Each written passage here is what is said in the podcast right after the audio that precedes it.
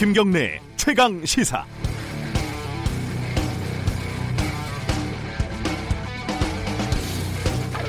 최근 김학의 사건, 장자연 사건 재수사 혹은 재조사가 뭔가 속 시원하게 진행되지 않는 기류가 감지되면서 여러 가지 논란이 일고 있습니다.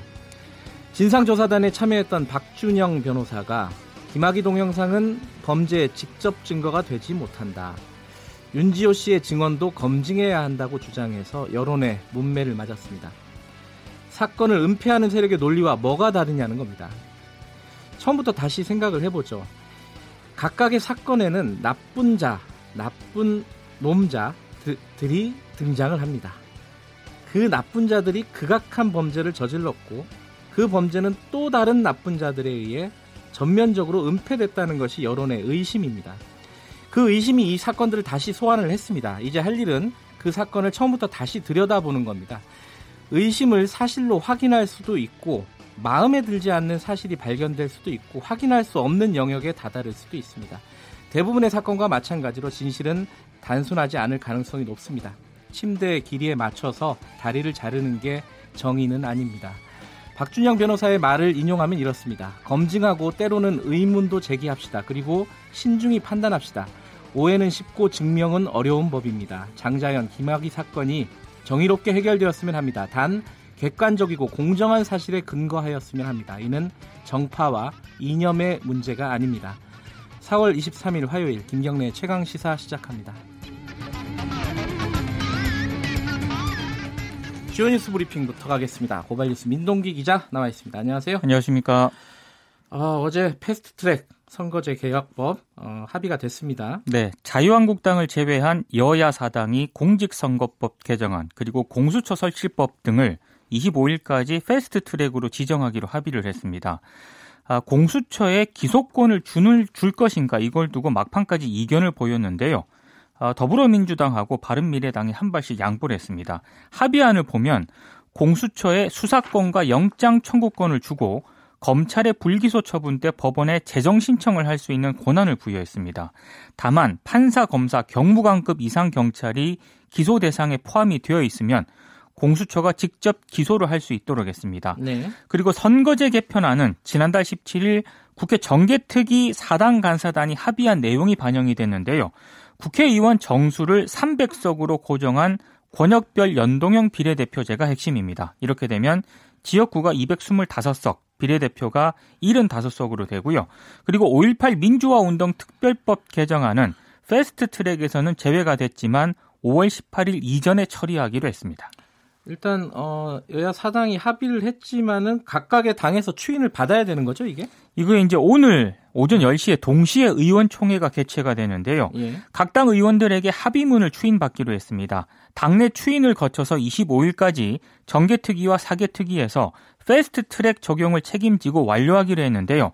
근데 가장 큰 논란에 부딪힐 가능성이 큰 정당이 바른미래당입니다. 네.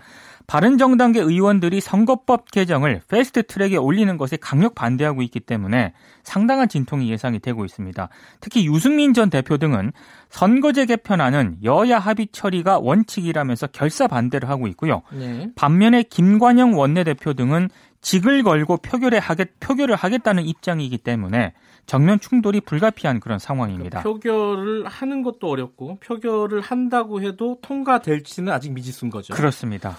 자유한국당은 반발이 심하죠. 나경원 원내대표는 선거제와 공수처 설치법을 패스트 트랙에 태우는 순간 20대 국회는 없다고 이제 강력 반발을 했는데요. 네. 상임위 실력 저지는 물론이고 국회 일정 전면 보이콧 등으로 맞설 가능성도 높은 그런 상황입니다. 어제 나경원 원내대표는 어, 문희상 국회의장하고 설전까지 벌였더라고요. 그렇습니다. 어, 정치권 관련된 소식은 2부에서 오늘은 어, 더불어민주당 쪽 연결해서 얘기 좀 들어보겠습니다. 다음 소식 듣죠? 국내 최장기 분쟁 사업장 콜텍의 싸움이 어제 끝났습니다. 네. 복직 투쟁을 시작한 지 4,464일째 마침표를 찍었는데요. 콜텍 노사는 어제 회사의 정리해고 유감 표명, 마지막까지 복직을 요구해온 3명의 명예복직, 그리고 이들을 포함한 콜텍 노조 조합원 25명에게 합의금 지급, 상호 제기한 일체의 민형사, 행정상 소송 취하 등 7개 항에 잠정 합의를 했습니다. 네. 오늘 이제 노사가 조인식을 체결할 계획인데요. 이게 아까 4,464일이랬잖아요. 네. 그러면 한 10, 13년? 13년째입니다. 13년인데 이게 어떻게 시작된 일이죠? 2007년 이 갑작스러운 정리 해고 때문에 시작이 됐습니다. 네. 경영상의 이유를 들어서 직원들을 무더기로 해고를 했고요. 콜텍의 대전 공장을 폐쇄를 했거든요. 당시 콜텍은 세계 3위의 기타 생산 업체였고 시장 점유율이 30% 정도 됐습니다. 아하. 굉장히 잘 나갔던 그런 예. 회사였는데 노동자들 입장에서는 이 정리해고를 받아들이기 어려웠고 그래서 이제 소송을 제기를 했는데요. 2009년에 서울 고등법원은 해고 노동자들의 손을 들어줬습니다. 근데 이 판결이 대법원에서 뒤집히거든요. 네. 어, 이때 대법원의 파기환송 결정이 박근혜 정부 당시 양승태 대법원장의 재판거래 의혹 가운데 하나로 밝혀지면서 네. 또 논란이 제기다, 제기가 되기도 했습니다. 네, 국제 소식 하나 알아- 알아보죠. 이란 석유 수출 관련된 게 더 제재가 더 강화된다는 뜻이죠, 이게? 그렇습니다. 예. 미국이 이란산 원유 수입국에 대한 제재의 한시적 유예 조처를 다음 달 2일 종료하기로 했습니다. 그러니까 이게 좀 헷갈려요. 한시적 유예 조치를 종료한다. 그럼 네. 결국은 어, 더 강력하게 제재하겠다 이런 그렇습니다. 뜻인 거죠. 그러니까 한마디로 이란의 원유 수출을 0으로 만들어 가지고요. 네. 어, 이란 정권의 수- 이 주요 수입원을 봉사하겠다는 그런 음, 네. 방침인데 아, 이렇게 되면 한국을 비롯해서 일본, 중국 등 어, 제재 유예가 적용이 됐던 8개국도 다음 달부터는 이란산 원유를 수입할 수 없게 됩니다. 네. 이 소식 때문에 국제 유가가 급등을 했고요.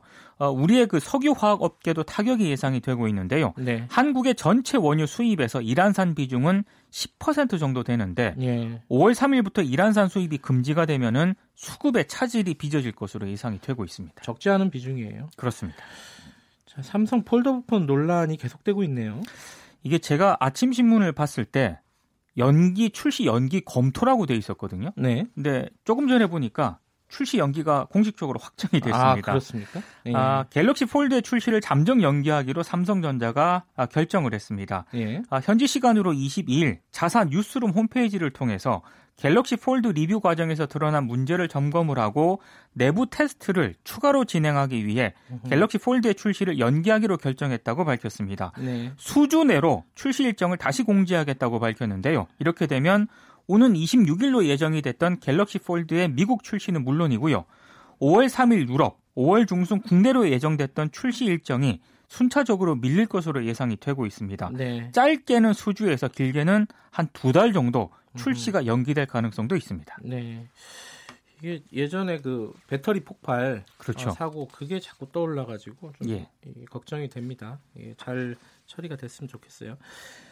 자, 박근혜 전 대통령 형 집행 정지를 신청을 했잖아요. 네. 이게 지금 어제 문진을 했다고요? 그러니까 문진이라는 게 건강 상태를 좀 알아보러 검찰이 들어간 거죠, 구치소에? 서울 구치소에 들어가서 현장 조사를 진행을 했는데요. 예. 뭐 공판 담당 검사를 비롯해서 의사 면허가 있는 검사도 이제 들어가서 음. 박근혜 전 대통령의 상태를 점검을 했습니다. 네. 유영아 변호사도 동석을 했다고 하는데요. 서울중앙지검은 조만간 검찰 내부위원 3명 그리고 의사 등 외부위원 3명으로 구성된 형 집행정지 심의위원회를 열어가지고요. 박근혜 전 대통령의 형 집행정지 여부를 심의를 합니다. 네. 최종 결정은 이번 주 중으로 윤석열 서울중앙지검장이 할 예정인데 보통 심의위원회 권고를 따르는 것으로 알려졌습니다. 네. 참고로 지난해에는 313건의 형 집행 정지가 신청이 됐는데 이 가운데 194건이 받아들여졌다고 합니다. 예. 이게 사실 어, 박근혜 전 대통령이 형 집행 정지가 될 가능성 은 그렇게 높지 않다고 다들 봐요. 그렇습니다. 근데 왜 이렇게 계속 이렇게 신청하고 이렇게 여론전을 하는지 예. 이 부분은 2부에서 좀 다뤄보도록 하겠습니다. 어, 세월호 가족들이 차명진 전 의원을 고소를 했네요.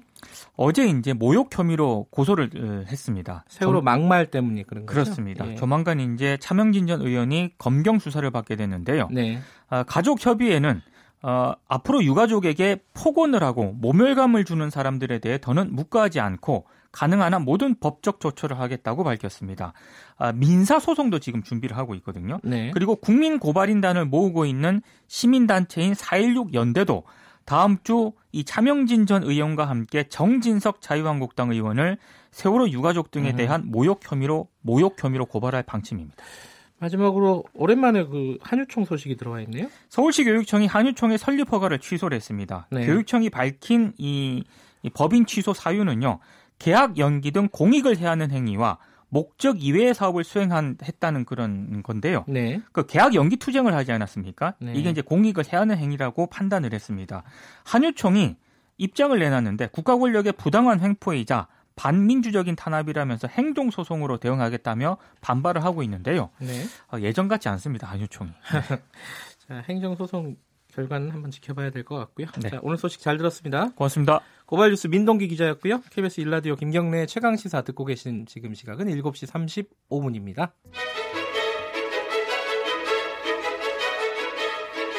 우리 사회의 다양한 현안을 공정하고 깊이 있게 다룹니다. KBS 일라디오 김경래의 최강 시사. 네, 오늘 1부에서는 스리랑카 얘기 좀 하겠습니다. 어, 제 아, 지난 21일이었죠. 엊그제네요. 어, 스리랑카 최대 도시 콜롬보 이런 데서 연쇄 폭발 테러가 있었고 지금 사망자가 애초에 200명이 조금 넘었었는데 지금 290명까지 늘어났습니다. 부상자는 500명이 넘었다고 하고요. 음, 남의 나라 일이긴 하지만은 너무나 큰 사건이기 때문에 이게 도대체 왜 일어났는지 그리고 지금 진행 상황은 어떤지 현지 분위기 좀 먼저 알아보겠습니다. 스리랑카 현지 교민 연결돼 있습니다. 아, 콜롬보 외곽에 거주 중이라고 하시네요. 서용석 씨 연결돼 있습니다. 안녕하세요. 아, 네, 안녕하세요. 네, 이 스리랑카라서 지금 전화가 약간 그 delay가 있네요. 아, 예, 그렇습니까? 예, 이쪽은 예. 아주 잘 들리고 있습니다. 예. 거긴 지금 몇 시입니까? 아, 지금 새벽 4시 10분에 입박하고 있습니다. 예, 그 이런 시간에 전화 연결해 주셔서 감사하고요. 지금 어 290명이 숨졌다는 뉴스가 국내에서 들어오고 있는데 이게 그 현지 분위기는 굉장히 네, 혼란스러울 것 같아요. 어떤 상황인지 좀 간략하게 좀 말씀을 해 주시죠. 예, 맞습니다. 지금 이제 21일 날 사고가 난 이후에 네. 처음에 40명의 사망서부터 시작을 해가지고 네. 뭐 시간을 거듭하면서 사망자와 부상자가 계속 늘어나고 있는데요. 네. 아, 지금 현지에서는 지금 뭐 유례가 없던 그런 아주 대규모의 그 테러였었기 때문에 굉장히 그 당혹스러워하고 어, 그다음에 국민들도 그다음에 정부 어, 대응하는 측면에서 굉장히 아주 당황들을 많이 하고 있습니다. 예. 그 일상생 애도의 물결도 많이 이어지고 있고요. 예, 일상생활은 가능하신가요, 지금 그 시민들은? 예, 지금 부분적으로 이제 그 저기 부, 부분적으로 그, 그 비상 계엄령도 선포가 되고 네. 그다음에 야간 시간과 새벽까지 음, 그 통행 금지가 이루어지고 있지만은 네. 일상적인 생활은 가능하고 있습니다. 그 현지에 계신 그 한인들이 걱정이 많습니다. 어, 지금 다들 무하, 무사하신지 먼저 좀 여쭤보고 싶네요. 예, 네. 어저께 그 대사관에서 그 한인 각 기관장들이 모여가지고 대책 회의도 하고 했지만 네. 대사관에서 사고가 나자마자 열심히 그 한인들의 상황을 파악을 해가지고 네. 다 어제 확인한 결과 한인 거주자, 그다음에 출장자, 그다음에 여행자 모두 해가지고 확인을 해서 한국인 피해는 한 명도 없는 것을 어제 확인을 다 마쳤습니다. 예. 굉장히 위험했던 순간도 있다고 출장 중인 한국인들 한국인 중에요. 그렇다고 들었는데 맞나요? 아, 예.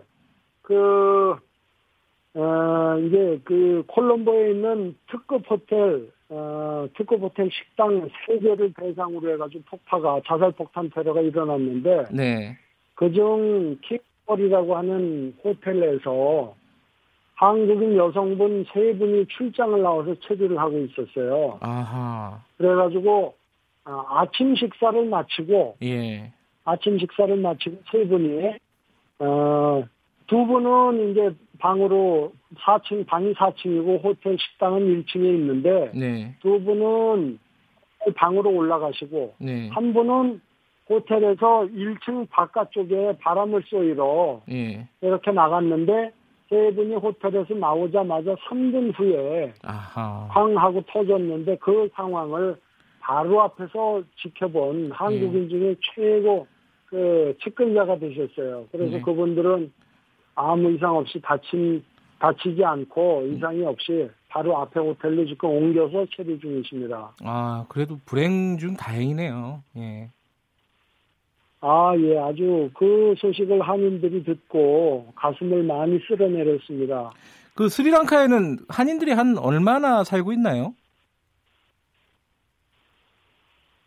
예, 지금 그 한 800여 명이 살고 있는데 네. 어, 콜롬보에 어, 한 반 정도가 집중해서 체류 어, 살고 있습니다. 네. 800명이면은 뭐 적지 않은 숫자네요. 예, 오늘 말씀 감사합니다. 네, 네. 스리랑카 현재 아, 예. 교주하는 서영석 씨였고요. 이 사건이 왜 일어났는지 좀 알아볼 필요가 있겠습니다. 지금 종교 갈등이라는 얘기들도 나오고 있고요. 스리랑카가 종교적으로 굉장히 좀 복잡한 나라라고도 하고 어, 내전의 어, 여진이 아닐까라는 그런 해석들도 있습니다. 아산정책연구소 장지향 중동연구센터장 연결돼 있습니다. 안녕하세요. 네, 안녕하세요. 스리랑카가 종교적으로 굉장히 복잡한 나라입니까? 글쎄요, 뭐 대다수 한 70% 정도가 불교 신자고요. 네. 그 다음에는 이제 10% 내외로 힌두교, 이슬람, 그다음 기독교와 천주교 등인데 네. 뭐 이런 분포가 그렇게 굉장히 특별한 음. 경우는 아니거든요. 네. 그 요, 요번에 오늘 뉴스 보니까요. 어, 스리랑카 정부가 NTJ라고요. 이슬람 네네. 뭐 가객 단체라고 하더라고요. 네네. 여기에서 어, 이범 테러를 저질렀다라는 발표를 했다고 하더라고요. 이 NTJ는 어떤 단체죠? 그러니까 저도 이렇게 테러 특히 이제 급진 종교 테러 조직을 연구를 하는데 네. 이 NTJ라는 조직은 굉장히 신생 단체라 저도 과연 아하. 이들이 이 이렇게 정말 대규모의 동시다발적인 테러를 할 만한 능력이 있을까라고 해서 네. 저도 끝까지 과연 이들일까라는 생각을 했었거든요. 근데 어제 네. 한 자정쯤 네. 이제 어, 당국에서 현지 급진 이슬람 테러 단체인 NTJ, 네. 내셔널 타우히드 자맛 의 뜻으로는 뭐 유일신 단체라는 뜻이거든요. 유일신이요? 네네. 어. 타우히드가 그러니까 뭐 oneness of God 그래가지고 유일신이란 뜻입니다. 아, 유일신. 예. 예, 예. 유일신. 예. 예, 예. 그래서 어쨌든 이 그 특수부대가 스리랑카 특수부대가 체포 작전을 벌여서 벌써 24명이나 네. 체포를 했고 이 와중에 이제 스리랑카 요원들도 한 3명이 죽었다라고 하고요. 음. 그래서 어쨌든 신생, 신생 조직인데 할수 네. 있느냐라고 해서 지금까지로는 신생 조직이되 외부의 도움을 받아 예를 들면 자금이나 뭐 네. 폭발물 그다음에 수, 그 테러를 수행하는 방법 등의 훈련 정도를 외부의 도움을 받아서 저지른 것이 아닌가라는 네. 생각이 듭니다. 그 만약에 그 스리랑카 정부 얘기가 사실이어서 NTJ가 테러를 저질렀다고 한다면요. 네, 이왜이 기독교 그 교회들을 주로 공격하지 않았습니까? 맞습니다. 왜 기독 기독교가 굉장히 분포가 적잖아요 스리랑카에 소수라고 네네. 알고 있는데 네. 어, 왜 기독교를 이렇게 공격을 했는가 그 배경을 좀 설명을 해 주시죠.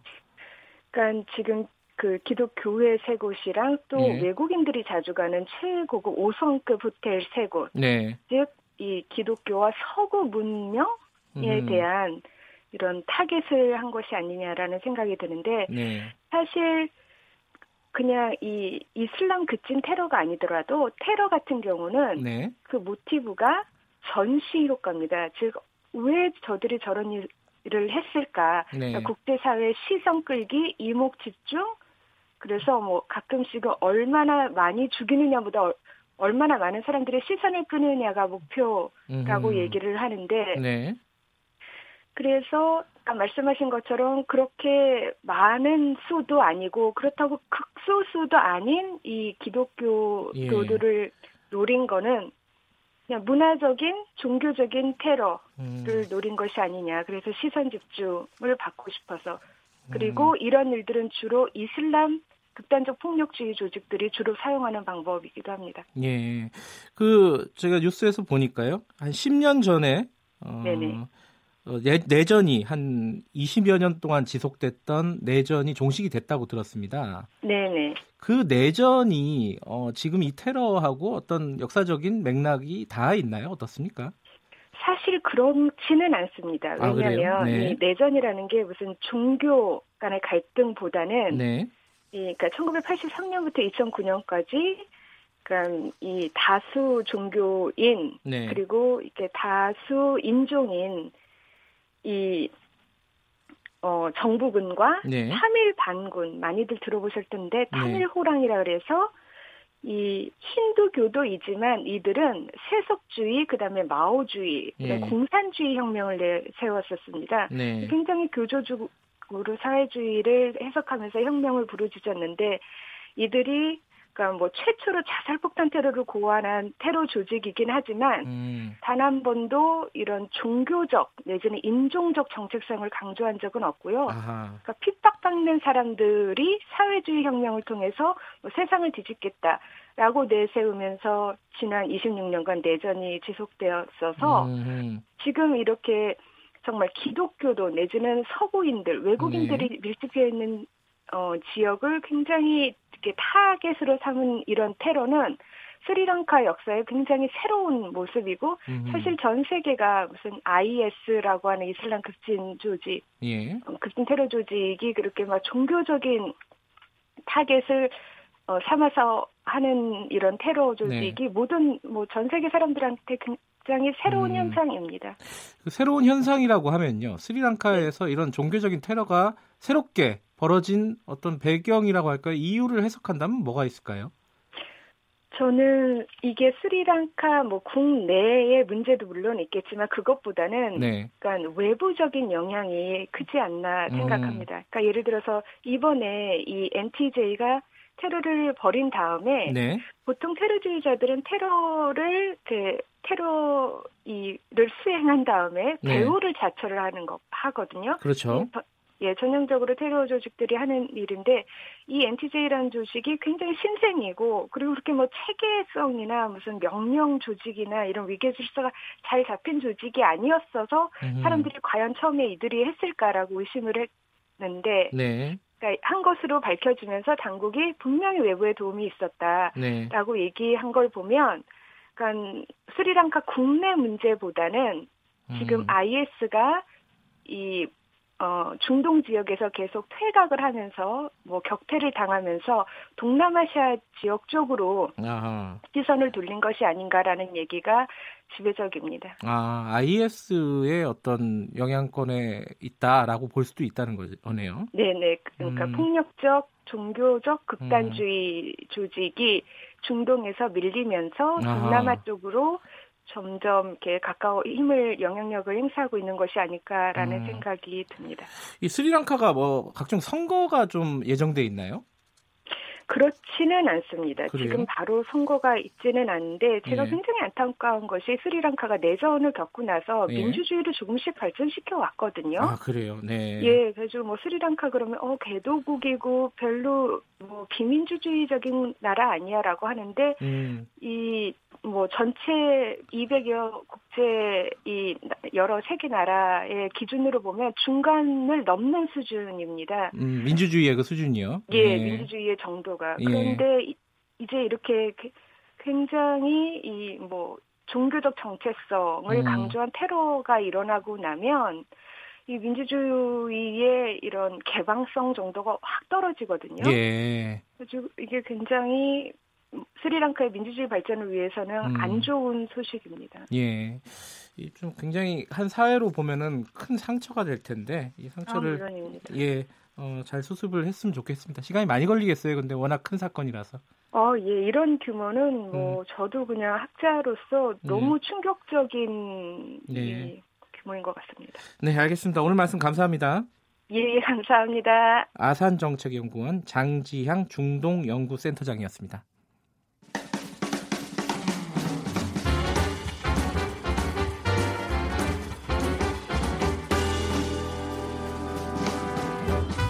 여러분의 아침을 책임집니다. 김경래의 최강 시사. 가장 핫한 스포츠 소식을 가장 빠르게 전달해드리는 최강 스포츠 KBS 스포츠 취재부 김기범 기자 나와 있습니다. 안녕하세요. 네, 안녕하세요. 보통 월요일에는 경기가 잘 없죠. 네. 정규 경기가 없죠. 그래서 전달해 주는 소식이요. 뭐랄까 경기 소식이 아니라 소식이라기보다는 예. 좀 의미 있는 소식으로 예. 준비하고 있습니다. 오늘 어 처음 갖고 오신 소식이 보니까 네. 배구팀 김호철 감독이 어, 어떤 프로팀하고 계약해갖고 약간 파문이 있었잖아요.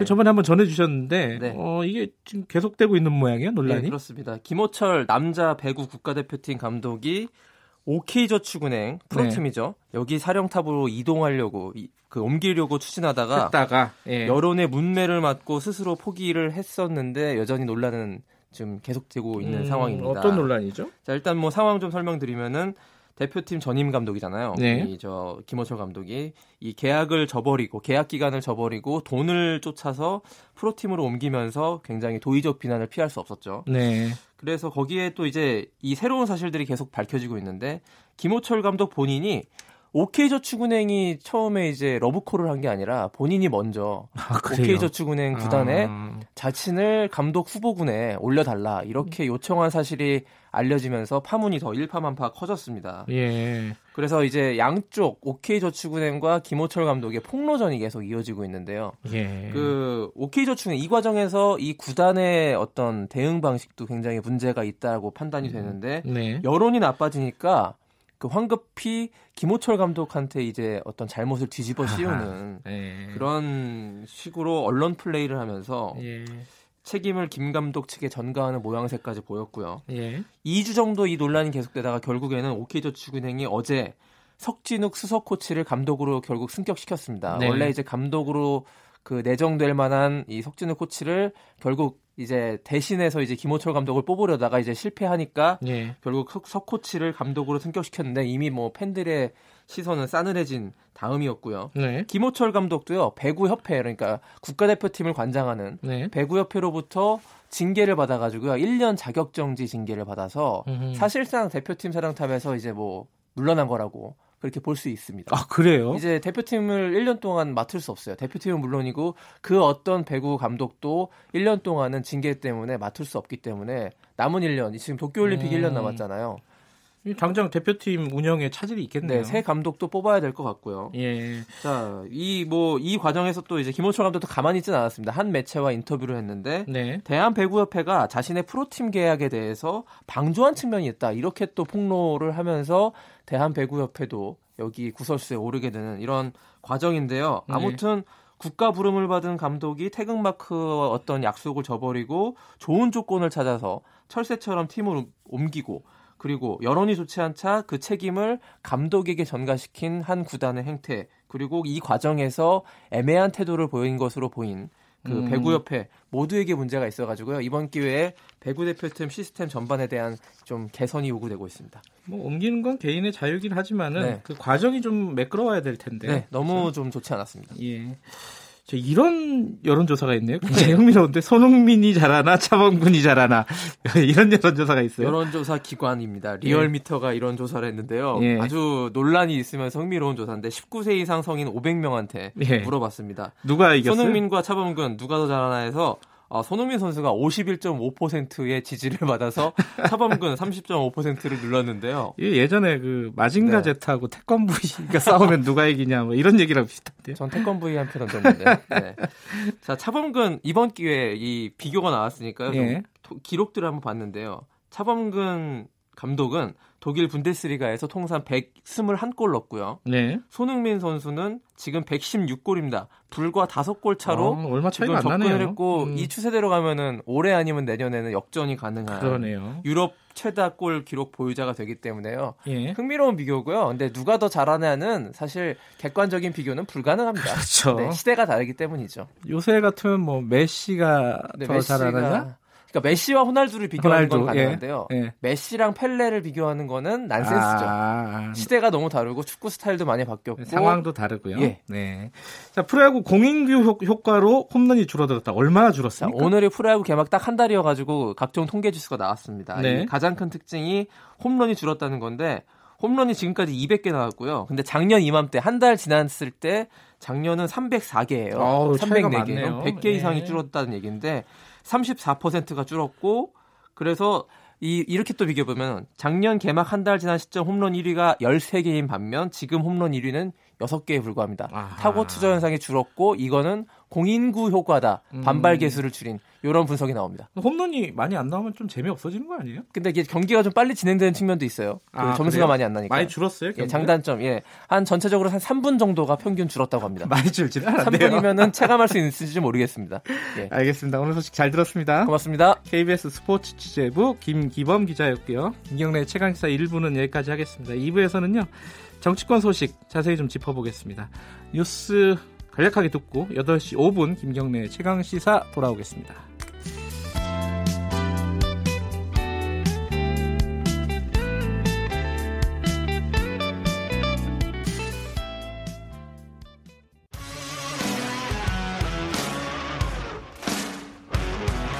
탐사보도 전문 기자 김경래 최강 시사. 김경래 최강 시사 2부 시작하겠습니다. 아, 아까 말씀드렸듯이 2부에서는요. 정치권 소식 먼저 좀 짚어볼게요. 어, 제 자유한국당을 제외한 여야 4당이 어, 선거제 개혁안 공수처법 패스트트랙에 합의를 했습니다. 어, 오늘 어, 각 당에서 의원총회를 통해서 추인을 할 예정이고요. 이게 추인이 어, 특히 바른미래당에서 될지 안 될지는 아직까지는 좀 미지수입니다. 자유한국당은 거세게 반발을 하고 있고요. 어, 이 패스트트랙에 이 법안들이 올라가는 순간 20대 국회는 없다 이렇게 나경원 원내대표가 밝힌 바가 있습니다. 자, 이 국회 소식 항상 들으면은 복잡하고 깝깝하고 뭐 이렇습니다. 자, 오늘은 더불어민주당 홍익표 수석 대변인 연결하겠습니다. 안녕하세요. 예, 안녕하십니까. 반갑습니다. 일단 가장 큰 쟁점이 공수처였지 않았습니까? 네, 그렇습니다. 공수처가 어떻게 합의가 됐는지 간략하게 좀 어, 소개를 해주시죠. 네, 지금까지 그 핵심은 공, 공수처의 기소권과 수사권이 다 부여되느냐였습니다. 아, 근데 이제 바른미래당이 일부에서 그 공수처에 그 기소권을 주는 거에 대해서 부정적 의견이 있었다가 네. 아, 그것을 좀 제한하자라는 의견이 있어서 그 그런 쪽으로 방향이 정리됐습니다. 그래서 네. 공수처에 일단 기소 그 수사권과 기소권은 부여되지만 네. 공수처의 기소권은 어, 판사, 검사 그리고 경무관급 이상의 경찰이 수사 대상- 대상자에 한해서 어, 제한적으로 기소권을 주는 것을 결론이 났습니다. 이게 근데 뉴스를 보니까 이 예를 들어 장차관이나 어, 국회의원 같은 경우에는 기소권이 없게 되더라고요. 이번 법안으로 보면은 그죠? 그렇습니다.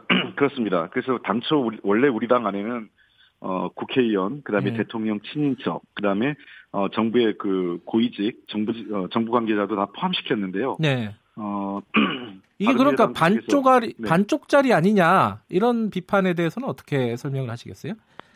아, 저희 저희들도 아쉽, 아쉽습니다. 예. 다 포함됐으면 하는데 만약에 이렇게 될 경우에 공수처를 통과시키지 않겠다 이런 어그 바른미래당 일부 내에서의 반발이 있었기 때문에 음. 네. 일단은 어 제도를 출범시키고 예. 이후에 단계적으로 저는 어 대통령 친인척, 국회의원 그리고 장차관을 포함한 어 정부 주요 그 고위직 가- 그 공직자에 대해서도 다 포함시키는 쪽으로 네. 어 저희들은 단계적으로 제도를 개선해 나갔으면 하는 겁니다. 그 선거제 개혁안은 어, 일전에 지난달에 여야 사당이 도출한 합의안 그대로 가는 거죠? 네 그렇습니다. 그러니까 총 300석을 제한하고요. 네.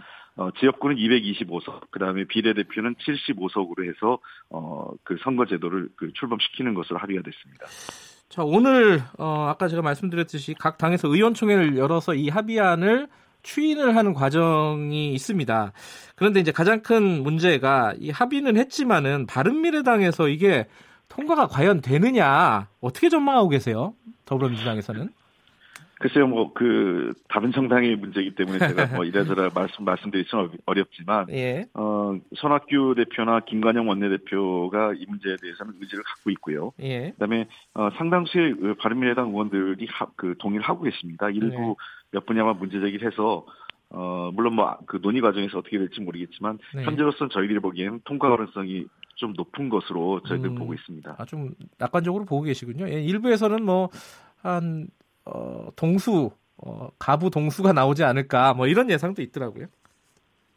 하여간 그건 좀 논의를 좀 지켜보겠습니다. 예. 저희들이 그 예단할 필요 없을 것 같고요. 그런데 그 민주당은 뭐 큰 반발이 없겠습니까? 이게 특히 이 선거제가 지역구를 축소하는 문제가 포함되어 있잖아요. 어, 제가 말씀드렸지만 일단 선거제도에 대해서는 이미 그 당론으로 채택이 된 바가 음, 오래돼 있기 때문에 네. 오늘 의원총회가 열리며 열렸 열린다 하더라도 그 선거제도에 대해서는 의견을 물을 이유가 없고 아 그래요? 음. 네네 선거제도는 저희가 이미 당론으로 채택을 한 겁니다. 예. 지난번에요. 그 다만 이제 공수처법이 어, 주요 내용이 개정됐기 때문에 다시 의원들한테 의견을 묻겠지만 아까 제가 말씀드렸듯이 네. 우리 당으로서 매우 아쉽습니다. 네. 어, 뭐, 뭐 일부 지적이 있는 것처럼 약간 좀 그 소위 더 문제가 있는 그 권력자들, 예. 국회의원이나 대통령 친인척, 그다음에 어, 장차관을 포함한 정부 고위직 그 정부 그 정부 인사들이 빠진 것에 대해서 아쉬움은 있습니다만 예. 일단은 제도를 출범시켜야 되기 때문에 어, 그 제한적이지만 이번엔 출, 출범시키고 이후에 예. 법안 논의 과정 그리고 어, 지속적으로 저희들은 공수처가 제대로 할, 그 일할 수 있는 완, 완전한 기소권을 부여하는 쪽으로 제도 개선을 추진해 나갈 예. 예정입니다. 아, 그 제가 그 질문을 빼먹었네요. 그 아까 말씀하셨듯이 이 뭐 고위공직자나 이제 네. 국회의원 같은 경우에 기소권을 가지지 않잖아요. 이 공수처가. 네, 근데 공수처법이 통과가 돼서 공수처가 실제로 수사를 하고 나서 국회의원에 대해서 예컨대 수사를 제대로 안 한다. 아니 기소를 안 한다. 네. 아니, 수사를 했는데 이제 검찰에서 기소를 안 한다. 예. 이러면 은 어떻게 뭐 방법이 있는 겁니까 지금 법안에서? 그래서 현재로서는 방법이 없는 거죠. 기소 음. 그또 기소 예를 들면 수사 결과를 검찰에 넘겼을 때 네. 검찰이 그것을 바탕으로 어 재수사를 하거나 네. 어, 수사 보완을 통해서 기소 여부를 경찰이 판, 검찰이 판단하는 거기 때문에 어, 그런 문제가 그 제한적으로 발생을 합니다. 그, 음. 그래서 저희들은 당초 뭐 저희 그 우리 그 더불어민주당이 원하는 네. 어, 모든 사람들을 대상으로 하는 것인데요. 실제로 그 우리 당이 원안으로 했을 때 대상은 7천 명 정도입니다. 네. 근데 이번에 어, 제한적 기소권을 갔을 때 대상자가 한 5천 명으로이 되기 때문에 네. 나머지 2천 명에 대해서 그는 추가적으로 기소권을 네. 부여하는 방안으로 제도 개선을 지속적으로 저희들은 추진해갈 예정입니다. 예. 자 자유한국당 얘기를 좀 해야 될 것 같습니다. 아까 나경원 원내대표가 어제 이 얘기를 했어요. 그 선거제하고 공수처법을 패스트트랙에 올리는 순간, 태우는 순간, 자 네. 20대 국회는 없다. 이게 굉장히 강력한 발언이지 않습니까? 글쎄요. 그 과연 그런 발언에 대해서 국민들이 공감을 하실지 모르겠습니다. 음. 아, 그리고 사실상 20대 국회는 그 자유한국당이 끊임없는 어, 파행과 보이콧으로 거의 그 이 업무가 정지되다시피 했어요. 이제 와서 뭘 더 파행시키겠다는 건 이해할 수가 없고요. 네. 국민들께서 결코 용납하지 않을 것을 생각을 합니다. 국회의원에게는 네. 어, 정, 정쟁을 할 수 있는 권리도 있지만 네. 국민을 위해서 일해야 될 의무와 책임도 있습니다. 예. 그런 문제를 이런 식으로 어, 외면하면서 20대 국회는 없다라는 그런 극단적 표현을 쓰는 것은 어, 정치 지도자로서는 매우 부적절한 발언이다 이렇게 보고 있습니다. 국민들께서 어, 잘 그걸 보고 계시다 거의 계실 것이고요. 그에 네. 대한 국민적 판단과 어, 그 결, 결, 결, 결론이 있을 것으로 저는 생각합니다. 이런 얘기들은 국회의원들 중에 일부 가지고 있습니다. 이 뭐냐면은 제1야당과 합의를 하지 않고 선거법을 개, 정을 하는 법이 어딨냐 그런 경우가 어딨냐 어제 뭐 윤여준 전 장관도 저희랑 인터뷰를 하면서 그런 얘기를 했는데 이 부분에 대해서 더불어민주당도 좀 부담스럽지 않으십니까? 그래서 이번 합의 내용에서도 보면 그 네. 지속적으로 네. 합의를 그 협의해 나간다는 내용이 있습니다. 네. 그리고 최종적으로 저희들은 패스트트랙을 올린다는 건 워낙 자유한국당이 선거제도를 포함한 정치개혁에 대해서 소극적 입장을 견지했기 때문에 네. 그것을 좀 그 협상을 좀 적극적으로 촉발되는 의미도 패스트트랙에 담겨져 있거든요. 예. 그래서 저희는 그 협상의 문은 열려 있습니다. 앞으로 국, 그 선거제도 개혁이 완성되기까지는 상당한 시간이 필요하고 관리 과정에서 논의도 필요합니다. 또 네. 최종적으로 선거구 획정 과정에서도 어, 여야 간의 협의가 불가피하다는 측면을 감안할 때 네. 저는 이제부터야말로 본격적인 협상이 시작됐다 이렇게 생각을 합니다. 음, 그러니까 지금 어, 패스트 트랙에 만약에 올라가더라도 어, 뭐랄까 협상의 문은 열려 있다 이런 뜻인가요? 그렇습니다. 음. 만약에 자유한국당이 협상에 나와서 여야가 다 원만하게 합의가 된다면 새로운 안을 올리고 기존의 안은 폐기될 수도 있는 것입니다. 그렇기 그럼, 때문에 예, 예. 예. 그 자유한국당이 너무 이렇게 극단적으로 뭐 국회가 문을 닫는다 이렇게 표현할 이유는 없다 저는 생각을 하고요. 본인 워낙 이제 자유한국당이 앞에서는 뭐 협상의 의지를 보인 척하지만 사실상 아무런 이 지금 여러 많은 전문가나 국민들께서 현재 선거제도 어, 독식하는 선거제도에 대한 문제를 얘기하고 그다음에 선거의 결과가 자기들이 가, 지고 간 지지율만큼의 정당 의석을 가져가야 되는 거 아니냐라는 문제제기가 있었기 때문에 네. 그러한 제도 개선에 의지를 갖고 나와주면 된다고 생각을 합니다. 지금 어, 국회가 만약에 이렇게 공전이 된다면은 어, 당장 예. 추경안이 예. 문제 아니겠습니까? 글쎄, 하여간 뭐 예. 제가 보기에는 그렇게 자유한국당이 말은 이렇게 하지만 오래가지 않을 것으로 저는 생각을 합니다. 그것은 그만큼 그 지금 추경안 같은 경우도 어 미세먼지 그다음에 제 그 여러 가지 재난과 관련된 어 안전 관련 예산이 포함되어 있고요. 또 예. 최근에 경제 어려움이 가중되고 있기 때문에 국제 예. 경제가 굉장히 어려워져서 그래서 우리도 그런 부분에 대한 경기 하, 어, 하방 리스크에 대한 그 보완책으로서 그 추경 추경을 편성한 것인데 네. 이것을 그 마냥 외면하는 것은 국민들의 삶이 어, 힘들고 불안해지는 거 아니겠습니까? 그래서 네. 저는 어 자유 자, 그 자유한국당이 저렇게 일, 일방적으로 국회 파행을 어, 오랫동안 몰고 가기 어려울 것으로 보고 있습니다. 추경 관련해서는요, 자유한국당이 그 산불 같은 재해, 재해 관련된 추경하고 다른 뭐 일자리 관련된 추경 이런 것들을 좀 나눠서 올려라 이렇게 얘기를 했잖아요. 이거는 어떻게 진행이 되는 겁니까? 아니 그 안에 다 항목이 구분돼 있습니다. 그 추경 안에 그걸 추경을 그러면 추경을 두 번 올릴 수 없지 않습니까? 추경 안을요. 예. 추경 안 추경 안에 이미 있기 때문에 국회에서 논의 과정에서 필요한 부분은 그뭐 국회 정부의 안을 받아들이거나 또는 네. 필요하다면 더 국회가 증액할 수도 있고 또 불필요하다고 생각하면 어 아예 조항을 삭제하거나 감액할 수 있는 게 국회 권한입니다. 예. 그런 측면을 감안하면 어 국회에서 그 예결위에서 이, 또 해당 상임위에서 이 추경안을 놓고 논의를 논의를 하고 정당한 주장을 펼치면 되는 것이지 이것을 뭐 자기들 주문대로 추경안을 두 개 올린다. 이건 지금까지 그래 본 적도 없고 그럴 수도 없는 겁니다. 그런데 지금 아까 그 수석 대변인께서는 어, 좀 낙관적으로 말씀을 하셨는데 지금 이미 자유한국당은 장외 집회를 하고 장외 투쟁에 나선 상황이잖아요. 예, 그렇습니다. 예, 더군다나 이제 장외 투쟁에서 나, 나, 나서면서 나왔던 발언들이 굉장히 수위가 높아요. 예를 들어 뭐 김정은 대변인 역할만 하고 있다 청와대가 네. 뭐 대북 제재 풀어달라고 구걸하고 다닌다 이런 발언들에 대해서는 뭐 더불어민주당에서는 어떻게 보고 계십니까? 아, 저희들 참 그 안타깝게 생각합니다. 어, 황교안 그 대표가 돼서 좀 더 어그 포용적인 보수, 그다음에 개혁적 보수를 기대했는데 아니나 다를까 역시 그 뭐 소위 얘기하는 태극기 부대 수준의 입장을 반영하는 그러한 구태 정치를 반복하고 있는 것이라고 생각을 합니다. 예. 어, 가장 나쁜 것이 우리나라 그 지난 분단의 역사 속에서 색깔론과 반공 이데올로기에 매몰돼서 상대방을 매도하는 거였거든요. 네. 그런 입장을 하나도 바뀌지 않고 지금 하고 하고 있는 것 같습니다. 황교안 네. 대표가 자신이 그 정당의 대표가 아니라 여전히 공안검사 황교안으로 생각 착각하고 있는 것 아닌가 생각합니다. 지금 근데 이 장외투쟁 같은 경우에는 주요 어, 쟁점이 이 인사 문제 아니겠습니까? 그렇죠? 이게 그 어떤 이 자유한국당의 장애 강력한 투쟁 뭐 이런 부분들에 어, 청와대나 현 정부가 좀 어, 단초를 제공한 게 아니냐 이런 얘기도 있어요. 여기에 대해서는 좀 한 말씀 드려야겠는데요. 어, 제가 말씀드리지만 인사 문제에 대해서 여러 가지 그 국민적 눈높이에 맞지 않은 부분 저희들도 인정을 하고 청와대에서도 네. 어, 관련해서 앞으로는 어, 제도 개선이나 또는 시스템을 보완하겠다고 말씀을 드렸고요. 네. 어, 장관 후보자 중에 일부 인사는 그로 인해서 낙마를 했습니다. 네. 그러니까 그런 걸 감안하면 그렇다고 모든 후보자들을 다 그 저 자기들의 눈높이에 그러니까 소위 공, 그 자유한국당 입장에서 부, 적절하다고 해서 내치는 네. 것은 저희들은 동의할 수 없고요. 국회는 어, 국회가 할 수 있는 권한이 있습니다. 음. 이 인사권은 대통령이 가지고 있는 인사권이 있고 국회가 네. 어, 그러한 것들을 제대로 됐는지 살펴보고 실제로 몇, 몇몇 분에 대해서는 의혹 수준이지 의혹이 확정되어 있지도 않습니다. 이미선 음.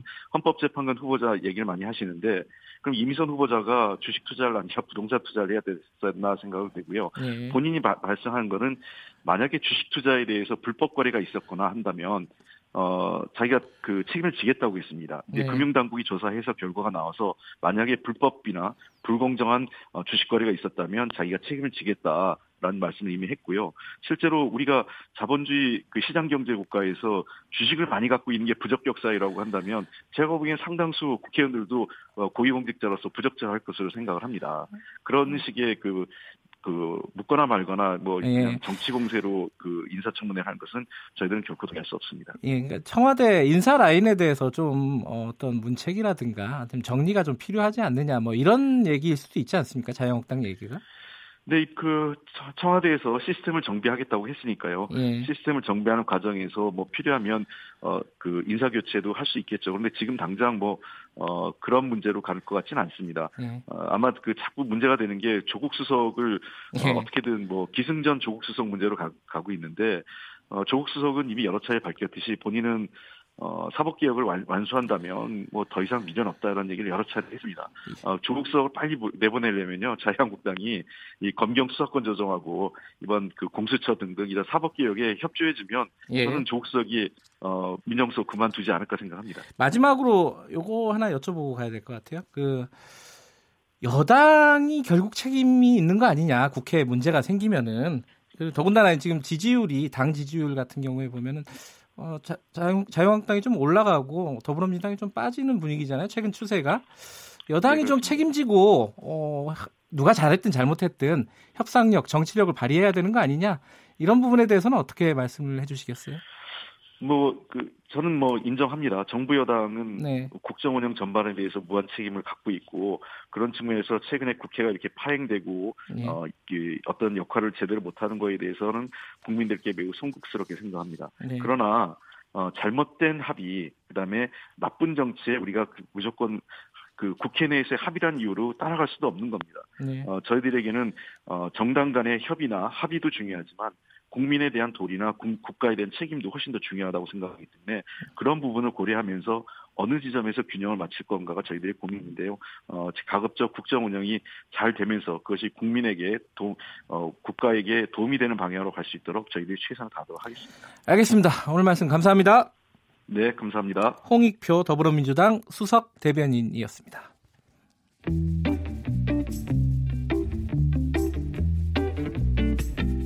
여러분께서는 지금 뉴스타파 김경래 기자가 진행하는 KBS 일라디오 김경래의 최강 시사를 듣고 계십니다.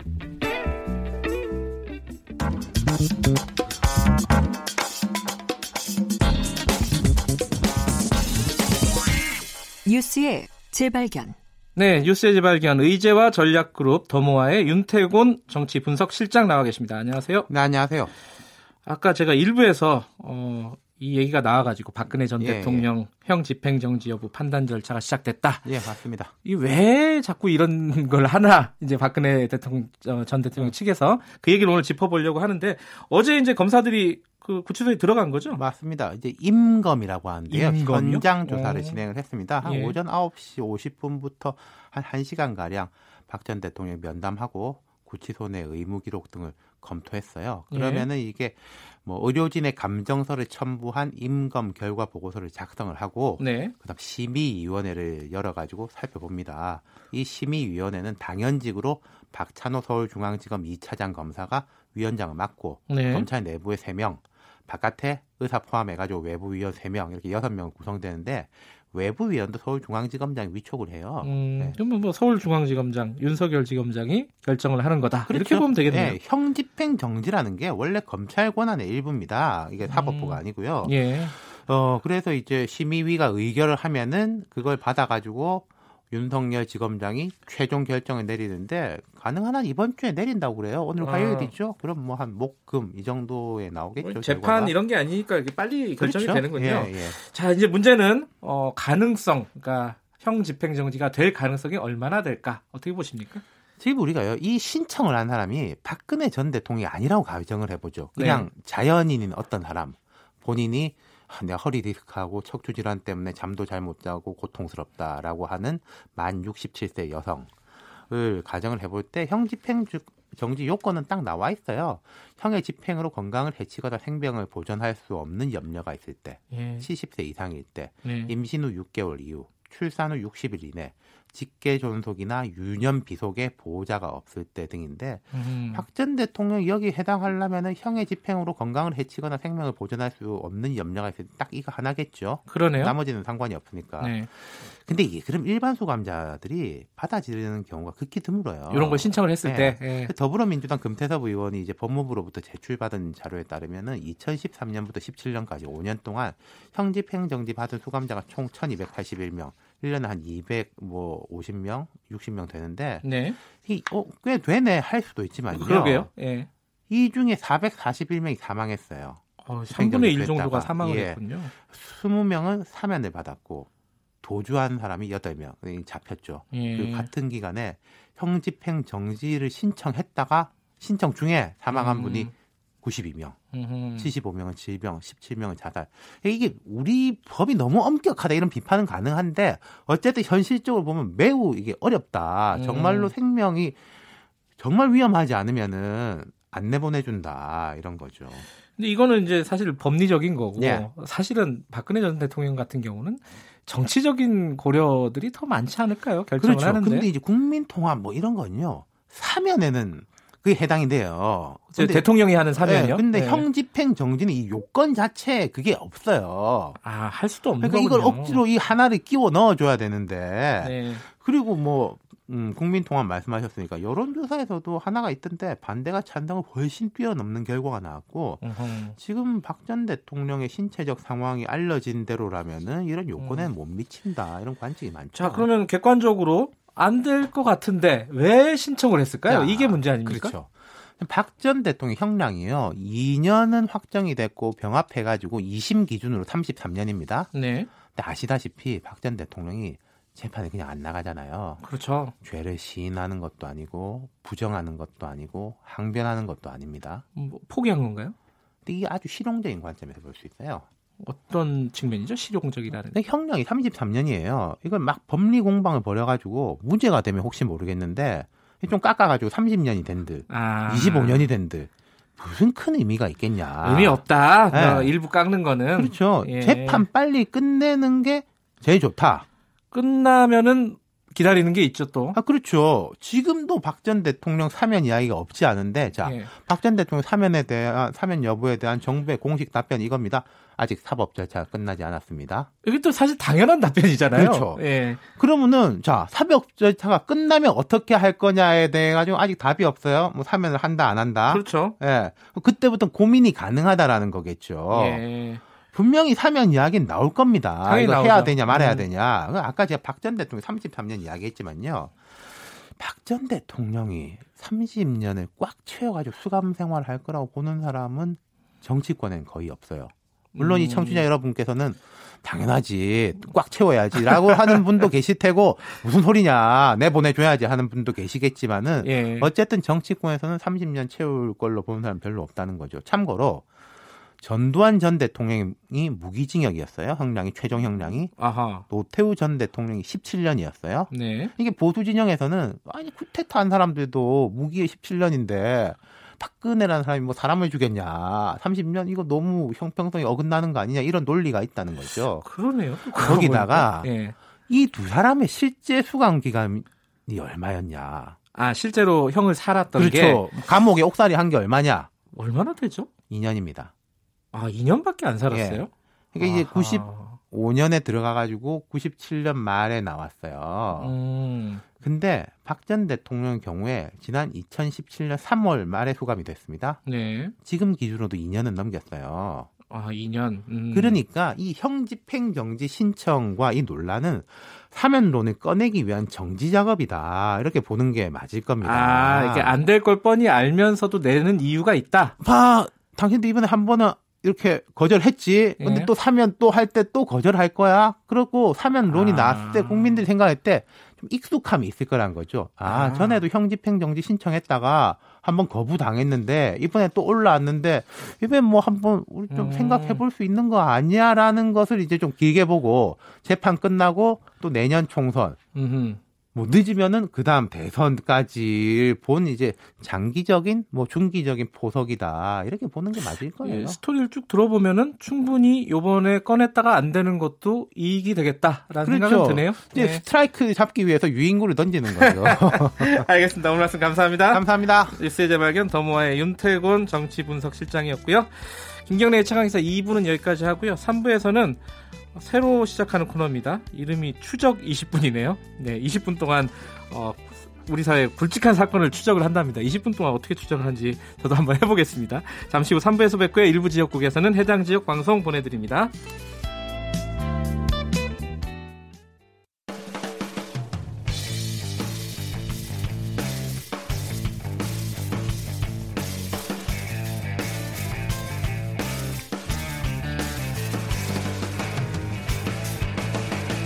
김경래의 최강 시사.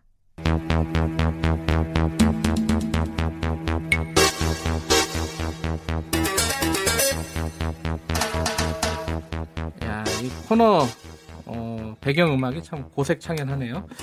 자, 오늘부터 처음 하는 코너입니다. 굵직한 사건의 이면을 들여다보고 깊이 있게 파헤쳐보는 시간. 추적 20분. 뭐 장면 센스가 뭐 그렇습니다. 자, 오늘 어, 매주 매주는 아니고 격주로 나오실 분들입니다. 자, KBS 사회부의 이지윤 기자, 안녕하세요. 안녕하세요. 그리고 아시아경, 아, 죄송합니다. 아주경제 장용진 기자 두 분 나가겠습니다. 안녕하세요. 안녕하십니까.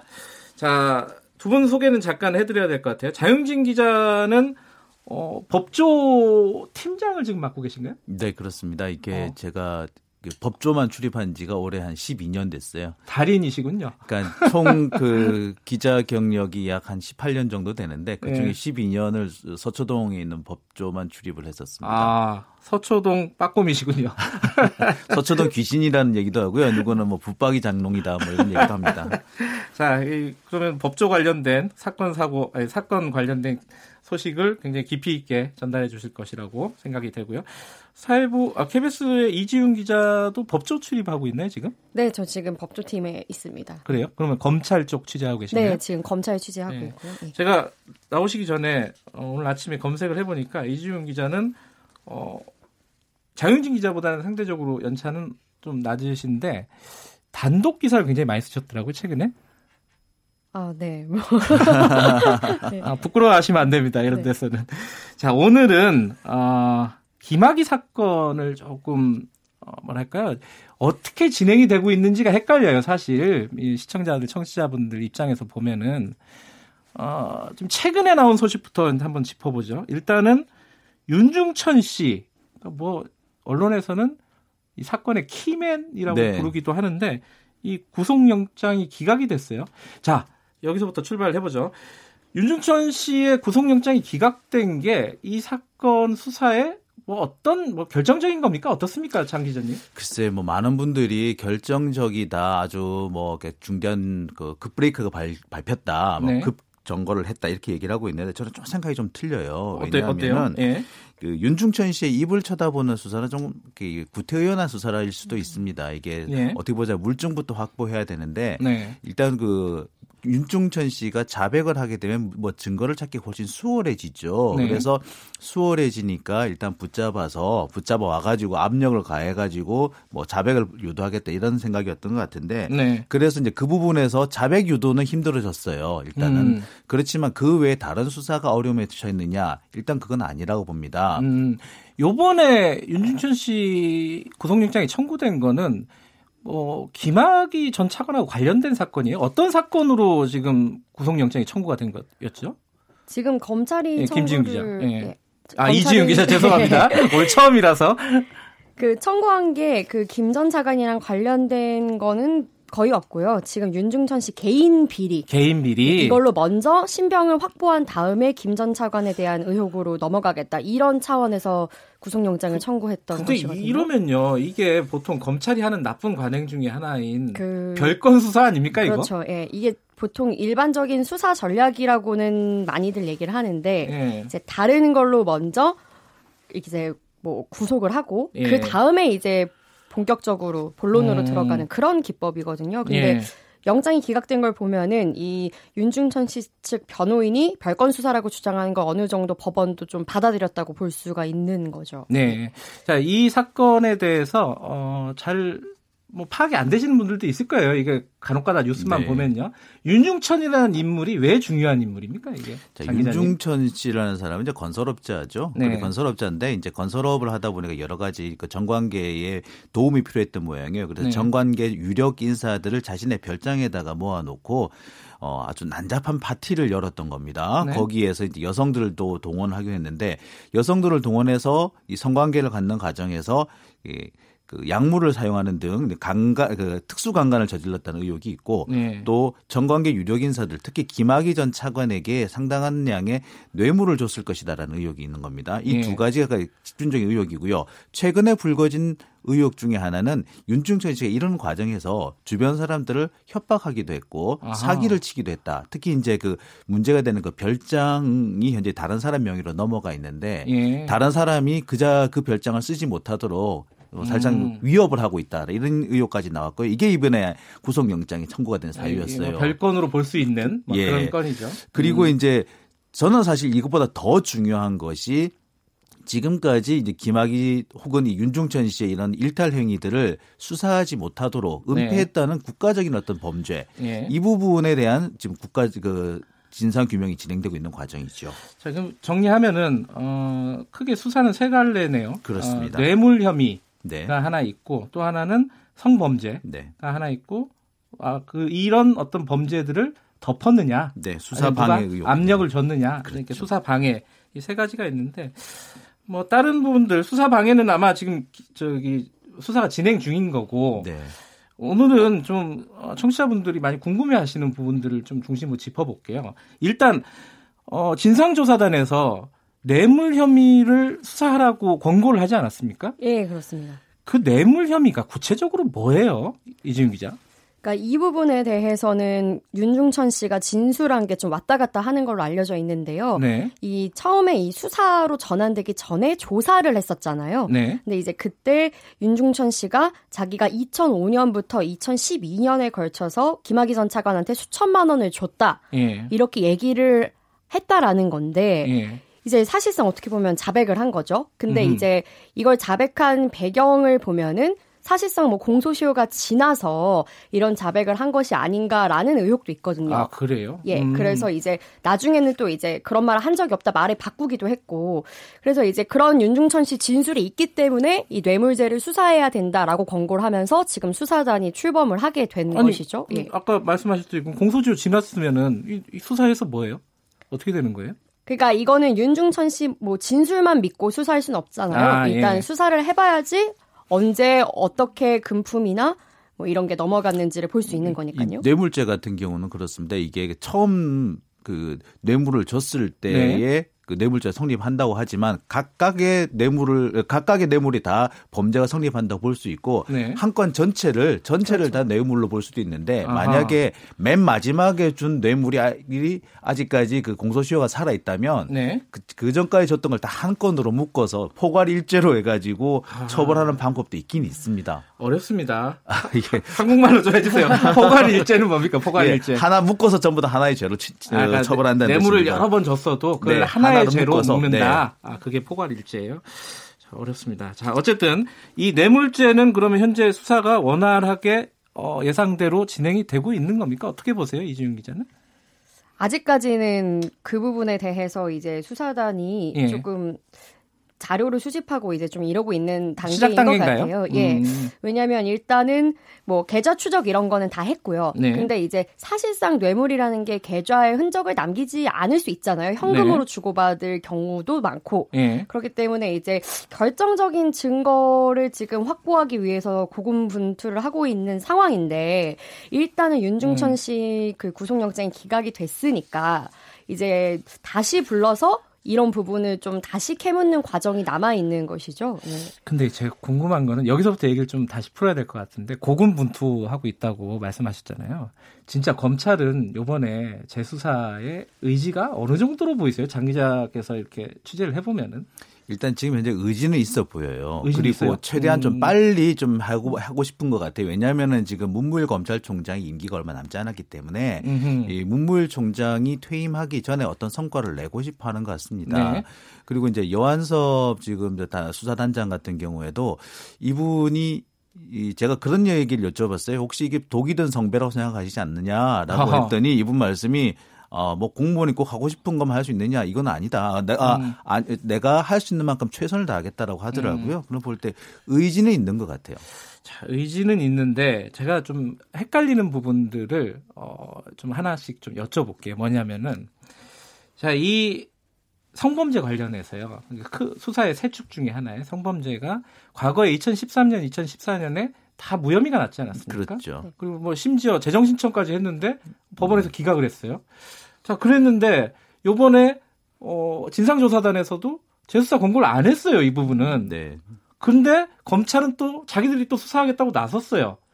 자, 이게 이 성범죄가 어, 왜 이렇게 헷갈리는 거냐. 그러니까 범죄 혐의가 있으면 수사해가지고 밝히면 되는 건데 왜 예전엔 기각이 됐고 이번엔 권고도 안 하고 있고 뭐 지금 뭐 헷갈려요. 이게 좀 정리가 좀 필요한 것 같아요. 이지훈 기자 먼저 간단하게 좀 정리를 해주시죠. 그러니까 이게 처음 그 김학의 전 차관 사건이 불거진 게 이른바 그 별장에서 이제 별장 성폭력 동영상이 언론에 공개가 되면서 2013년에 처음 네. 수사가 시작이 된 거잖아요. 이게 그 어떤 두 남녀가 별장에서 성관계를 하는 영상인데 당시 경찰 검찰이 수사를 했을 때 그 1차 수사에서는 이 불러서 조사한 여성들이 전부 다 저 영상에 나오는 여자는 본인이 아니다. 이렇게 부인을 한 거예요. 그러니까 예. 성범죄가 성립을 하려면은 피해자가 명확하게 돼야 특정이 되죠. 돼야 되잖아요. 예. 근데 이제 그렇게 되지 않아서 1차 수사 때는 성폭력 혐의가 무혐의가 됐고 예. 그런데 이제 1년 뒤에 갑자기 피해 여성 한 명이 사실은 저 영상에 등장하는 여성이 나다. 예. 이러면서 직접 김학의 전 차관에 고소를 하거든요. 네. 근데 그때도 역시 무혐의 처분이 나오는데 그 이유가 그럼 왜 1차 때는 본인이라고 하지 않으셨죠? 말이 바뀌니까 믿을 수가 없습니다. 진술의 일관성이 없다? 네, 신빙성이 예. 없다 이것이죠. 예. 그래서 이제 일단은 두 차례 다 성범죄는 무혐의가 나온 것이거든요. 네. 그러면 요번에 그 어쨌든 국민적인 여론이 있지 않았습니까? 네. 야, 이거 굉장히 뭐 특수강간인 네. 것 같다, 막 이래갖고 굉장히 극악무도한 범죄인 것 같다, 이런 여론이 있어가지고 다시 조사단에서 조사를 음. 했는데 왜 이 부분은 재수사라고 공고를 안 하는 거예요? 이게 이게 벌써 그 공소시효가 지났다라는 부분이 나오기 시작한 거죠. 이제 공소시효가 어허. 이제 성범죄 같은 경우 10년 이내 안쪽이다 보니까 공소시효가 네. 지났다는 부분인데 다만 이것이 지금 이제 검찰에서 조사단에서 다시 검찰이 지금 하고 있는 이유는 특수강간인 경우에는 아직까지 이 공소시효가 남아 있어요. 그러니까 아. 특수강간일 가능성. 그러니까 이제 여러 명이 그 공모를 해서 성폭행을 했거나 또는 특수 약물이라든지 뭐 이런 것들 이용했거나 또는 음. 그 이런 부분을 감안해 보면은 그럴 가능성이 있긴 있, 단 말이에요. 특히 네. 이제 여성들은 피해 여성들이 얘기할 때 내가 무슨 약물을 먹었다, 정신이 뭐 오락가락했다라고 얘기를 주장하고 있거든요. 네. 그게 사실이라면 특수 강간이기 때문에 처벌할 수 있을 것이다라고 보는 거죠. 네. 근데 여기서 또 한 가지 그 문제가 있는 것이 등장하고 있는 지금 확보돼 있는 동영상이 이게 사실은 그 성폭행 동영상으로 보기엔 좀 어려운 부분이 있거든요. 그리고 음. 이 여성이 피해를 입었다고 말하는 시기와 동영상 속에 등장하는 그 시기가 조금 차이가 있어요. 아하. 이런 부분에서 조금 아 검찰이 수사를 하고는 한 있곤 있는데 있는데 어, 이것도 상당히 난관이 있어 보이긴 해요. 그렇다면은 어, 지금 아까 말씀하신 그 피해자라고 주장하는 여성분 어, 일단 조사를 한번 했고 요번 주에 뭐 다시 조사한다는 얘기도 있더라고요. 예. 근데 이렇게 조사를 한다 하더라도 과거와 비슷한 어떤 결론이 나지 않을까라는 생각도 언뜻 들어요. 이거 어떻게 보고 계십니까? 이준 기자는? 근데 사실상 이 저는 왜 이게 지금 3차 수사까지 사실 예. 검찰이 세 번이나 같은 사건을 수사하는 게 거의 유례가 없는 일인데 네. 여기까지 온 가장 큰 이유가 어쨌든 그 동영상이라는 게 공개가 됐을 때이 네. 동영상에 나오는 게 김학의 전 차관이 맞는지를 당시 수사팀이 그런 국민적 의혹에 답하지 못했기 때문에 음흠. 이 수사가 여기까지 이제 의혹이 규명이 안 되고 온 것이라 생각하거든요. 그러니까 네. 수사팀은 그게 어떤 김학의 전 차관의 범죄 사실과 관련이 없으니 이 동영상 속 인물이 누구인지는 공개적으로 대답하지 않겠습니다. 이렇게 밝혔었어요 예전에는. 네. 근데 사실상 국민들은 그게 납득이 잘 안 가는 것이죠. 음흠. 이제 뻔히 김학의 전 차관 얼굴이 나오는 얼굴로 음. 추정되는 동영상이 있는데 네. 그러니까 그런 국민적 기대를 수사단이 지금 무시를 할 수 없을 것이라고 봐요. 그리고 음. 그 피해 여성이 저희 그 KBS 뉴스에 출연해서 인터뷰를 예. 했는데 사실 그 피해 사실 그 시기에 대한 증언이 이전에 번복이 된 적은 있지만 네. 어쨌든 피해 사실 자체는 일관적으로 증언을 하고 있거든요. 예. 그러니까 어쨌든 그 부분에 대한 어떤 성과를 내놓으려고 수사단도 노력을 하지 않을까라고는 보고 있습니다. 국민적인 의혹 이런 부분들을 수사단에서 무시할 수는 없을 것이다. 네. 어떤 일정한 결론을 내릴 것이다. 근데 장 기자님, 이게 일정한 결론이 어느 수준이 될 것 같습니까? 이게 이게 제일 이제 궁금한 부분이에요. 그러니까 이제 처벌을 할 수 있으면 가장 좋겠죠. 예. 근데 처벌까지는 못 갈 가능성이 좀 있어 보입니다. 하지만 음. 예, 이러이러한 문제가 있었고 그리고 어떻게 보면 국민들이 가장 듣고 싶어 하는 얘기는 진상과 그 진상을 밝히지 못했던 검찰의 잘못 이 부분에 대한 고해성사가 아닐까 싶거든요. 예. 이 부분까지는 가능성이 좀 있어 보입니다. 고해성사라고 할 거면은 이제 사실은 어, 수사를 무마한 것도 그렇고 이제 청와대까지 연결이 되잖아요. 바로 그거 좀 그 점이죠. 예, 이렇게 된다면 솔직히 아까 뭐 보니까 박근혜 네. 전 대통령 사면 얘기가 네. 나왔는데 제가 볼 땐 사면이 아니라 추가 기소가 될 가능성도 있다고 보죠.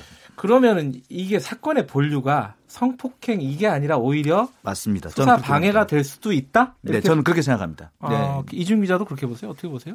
지금 그 청와대 수사 외압 의혹도 수사를 하고 있으니까 그것도 네. 중요한 본류 중에 하나가 될 수 있겠죠. 예. 알겠습니다. 오늘은 추적 20분 첫 번째 시간인데 추적이 잘 되는지 모르겠습니다. 다음부터는 더욱더 어, 면밀하게 추적을 해보도록 하겠습니다. 오늘 워밍업이었으니까 두 분이 아직 안 친하시죠? 네. 예, 마, 말을 좀 안 섞으시는 분위기예요. 자, 다음에는 말을 좀 섞어주시기 바라겠습니다. 자, 오늘 말씀 감사합니다. 네, 고맙습니다. 감사합니다. KBS 사회부 이지용 기자와 어, 아시, 아주, 아주 경제, 아, 죄송합니다. 장용진 법조팀장과 함께 말씀 나눠봤습니다. 김경래 최강시사 듣고 계신 지금 시각은 8시 46분입니다.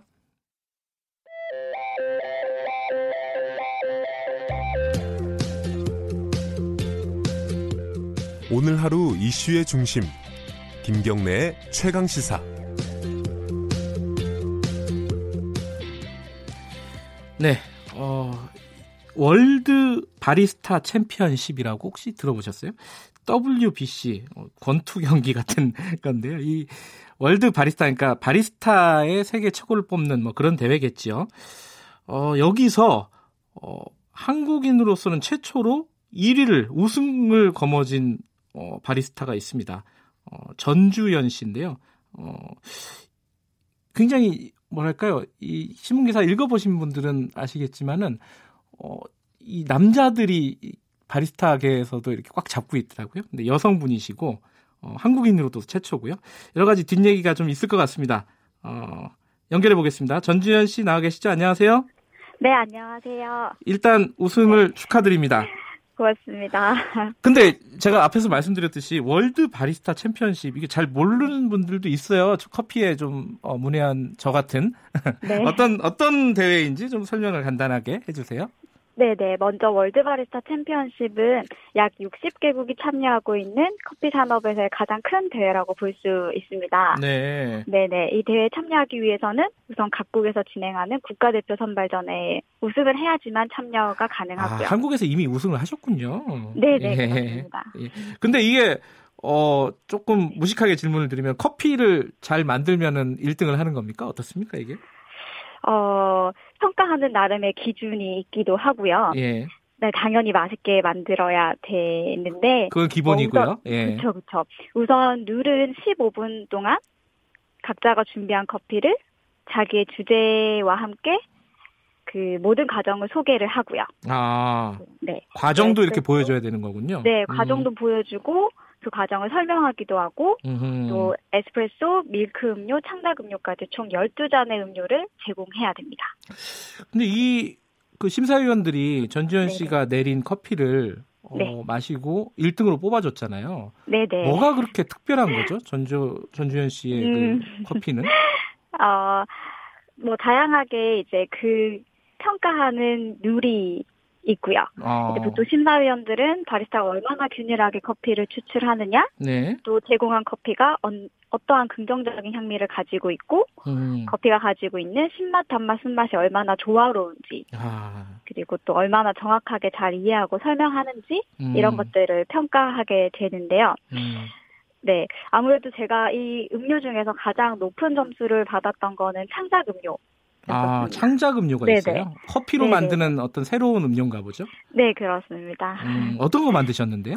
어, 저는 기본적으로 창작 음료는 에스프레소를 기반해서 예. 다양한 재료들을 첨가하는 방식인데요. 예. 저는 일반적인 커피 추출 방법으로는 추출해낼 수 없는 이제 커피가 가지고 있는 다당류를 예. 추출했고요. 보통은 그냥 버려지기만 했던 재료들인데 예. 이것을 활용해서 음료를 만들어서 그 시너지 창작성이라는 항목에서 음. 높은 점수를 받았었습니다.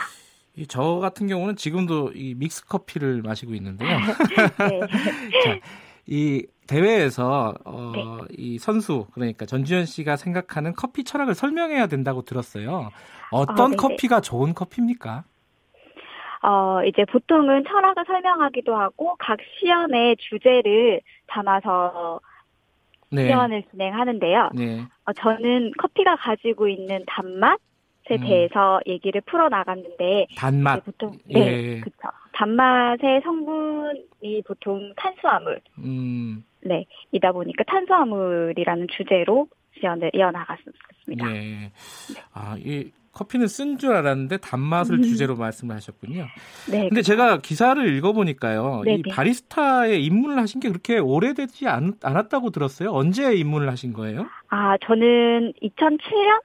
아, 그래요? 10, 10 년 조금 넘었네요. 네, 예. 이제 12년 정도 됐습니다. 알바를 시작하신 거예요? 네네, 2007년도에 파트타임으로 시작을 했고요. 커피점, 커피점에서요? 네네네, 지금 일하는 곳에서 그대로 네. 아, 그럼 10년 만에 우리나라 최고의 커피 만드는 분 바리스타가 된 거네요? 네, 그렇습니다. 우연찮게도, 네. 아니, 우연찮게가 아니라 그래도 본인만의 어떤 특별한, 네네. 뭐랄까, 비법이라고 해야 되나요? 이렇게 여쭤봐도 되나? 그런 게 있을 아, 텐데요? 어, 같은 도전을 이제 새로 목표를 잡았었었고요. 제가 네. WBC의 무대에 서 보겠다. 그리고 저기에서 우승을 해보겠다라고 목표를 잡은 게 사실 2009년도였습니다. 음. 그래서 2009년부터 약 10년 동안 네 끊임없이 노력을 했고 같은 도전을 반복해서 10년 했었고요. 동안 어, 이 계획을 실행을 하신 거예요? 네네네. 네, 네. 음. 근데 커피를 커피에 내가 재능이 있다라고 본인이 네. 생각하셨으니까 그 계획을 세웠을 거 아니에요? 어, 아니요. 아니에요? 제가, 네, 네. 재능이 있다고 생각하진 않았는데, 내가 네. 바리스타라는 직업을 가짐으로써 예. 조금 더 당당하고 자신감 있고 자존감을 높일 수 있는 방법이 뭐가 있을까라고 생각했을 때 네. 네, 설정한 목표였었습니다. 그래도 이 그 커피를 네. 전지현 씨가 내려주는 네네. 커피를 고객들이 먹었을 때 마셨을. 때 네. 아, 참 맛있다, 좋다 이런 평가를 많이 들었으니까 그런 결정을 인생의 결정을 내리신 거 아닐까요? 네, 그런 것도 없지 않아 있는 것 같습니다. 아, 굉장히 겸손하시네요. 조금 자랑하셔도 되는데. 지금 네. specialty 커피를 하신다고 들었는데 이건 뭐예요? 네, 무슨 뜻이에요? specialty 커피는? 우선 specialty 커피라고 한다면 말 그대로 이제 quality가 높은 커피를 음. 말하는 거고요. 네. 어, 뭐 specialty 커피를 현재는 정확하게 정의 내리기는 어렵긴 한데 네. 이제 미국 specialty 커피 협회 가 있습니다. 네. 그 기준 하에 정의를 내리자면 결점 커피가 없어야 하고 음흠. 또 이걸 점수를 매겼을 때 scoring을 했을 때 80점 이상의 점수를 받는 예. quality가 높은 커피 혹은 COE라고 해서 Cup of Excellence 기준 또 scoring을 해서 87점 이상 받는 커피, 네, 예. specialty 커피라고 하고요. 기본적으로는 quality가 높은 커피를 아. 네, specialty 커피라고 부르고 있습니다. 좋은 커피네요. 네. 근데 이게 그 커피를 이렇게 재배하는 산지하고 관계도 굉장히 중요하다는 네. 얘기를 들었어요. 네, 직접 네, 산지에 가서 커피를 고르고 이러시나요? 네네, 저도 산지를 직접 방문해서 음. 네, 커피를 고르기도 하고요. 네. 사실 커피를 고르기 위해서 산지를 방문한다기보다는 네. 네, 농부와의 지속적인 관계 형성을 위해서 방문하는 목적이 조금 더 큽니다. 아, 농부랑 관계를 어, 하면은 이게 더 네. 커피가 좋아지는 모양이죠? 네, 아무래도 이제 한 잔의 specialty 커피를 즐기는 것도 굉장히 중요하지만 네. 이한 잔의 커피를 지속적으로 즐기기 위해서는 사실 specialty 커피를 생산하는 농장, 농부가 아하. 그 좋은 커피를 생산할 수 있게 저희가 도움이 되어야 음. 하거든요. 네, 그렇다 보니까 네. 흔히들 얘기하는 공정무역 이런 거랑 개념이 비슷한 네네네. 건가요? 네, 그것도 한 가지 방법 이기도 음, 합니다. 음, 그런 것 같은 경우에는 농부들에게 지불되는 커피 가격이 굉장히 투명하게 음. 보여줄 수 있기 때문에 네. 네. 그러니까 커피를 내려서 마시는 것도 중요하지만은 만드는 사람들이 잘 지내는 것도 굉장히 중요하다. 네, 네, 그렇습니다. 아, 재배하는 사람들. 네, 네. 자, 10년의 계획을 세워서 결국은 꿈을 이루셨어요. WB 또 아, WBC. 예, 이게 네. 약간 권투 같아 가지고 좀 헷갈립니다. 자, 이 앞으로의 계획은 어떻습니까? 네. 아, 네. 굉장히 또 거창할 수도 있긴 한데 또 소박할 수도 있고 예. 어, 이번 월드 바리스타 챔피언십 결과는 사실 그동안 계획했던 이제를 시작할 수 있는 좀 좋은 계기가 된 것 같아요. 그러니까 저는 이제 커피 산업의 커뮤니티뿐만이 아니라 네. 더 많은 일반 소비자분들에게 specialty 커피에 대해서 네. 많이 알리고 또 더 좋은 커피들을 소개하기도 하고 네. 그리고 전 세계의 한국 커피의 시장의 가능성과 그 가치를 네, 세계에 알리고 싶습니다. 네. 어, 진짜 소박하지만 또 거창하고 그러네요. 네, 네, 그렇습니다. 사람들 커피 굉장히 좋아하잖아요. 어, 그렇죠, 오늘도 네. 점심 먹으면 커피 한 잔 하시는 분들 많을 텐데. 네. 커피를 이렇게 하면은 조금 더 맛있게, 즐겁게, 음. 의미 있게 뭐 즐길 수 있다. 이런 팁을 좀 주실 수 있으신가요? 어, 네. 한 잔의 커피를 즐길 때. 네. 좀 우리는 그냥 사실 디저트로 네. 또 피로감을 잊기 위해서 네. 마시긴 하지만은 각 마, 마시는 커피마다 각각 다른 향미들을 가지고 있어요. 네. 그래서 어, 커피 전문점에서 커피를 주문할 때 각 나라별로 커피를 즐겨 보시는 것도 음. 굉장히 좋은 방법이고 네. 또 커피를 마실 때 커피가 가지고 있는 신맛, 단맛, 음. 네, 쓴맛 향을 조금 비교하면서 매일 드시면은 조금 더 재밌게 커피를 음. 드실 수 있을 것 같습니다. 그렇군요. 그 어, 전지현 씨는 네네. 개인적으로는 어떤 커피를 좋아하세요? 에스프레소도 있고 이 제가 먹, 제가 마시는 믹스 커피도 있고 여러 가지가 있는데 어, 떤걸 좋아하십니까? 어, 저는 개인적으로 네. 사실 대회는 에스프레소를 추출한 대회이긴 한데요. 네. 저는 개인적으로 필터 커피 손으로 내리는 핸드드립 아, 커피를 네, 좀 더 즐겨 먹, 네, 먹습니다. 네. 알겠습니다. 아, 다시 네네. 한번 웃음 축하드리고요. 오늘 말씀 네, 감사합니다. 고맙습니다. 네, 고맙습니다. 전주현 바리스타였습니다. 4월 23일 화요일 KBS 일라디오 김경래 최강시사는 여기까지 하겠습니다. 마지막에 즐거운 소식을 하니까 좋네요. 오늘 하루 잘 보내시고요. 저는 뉴스타파 기자 김경래였습니다. 내일 아침 7시 25분 다시 돌아오겠습니다.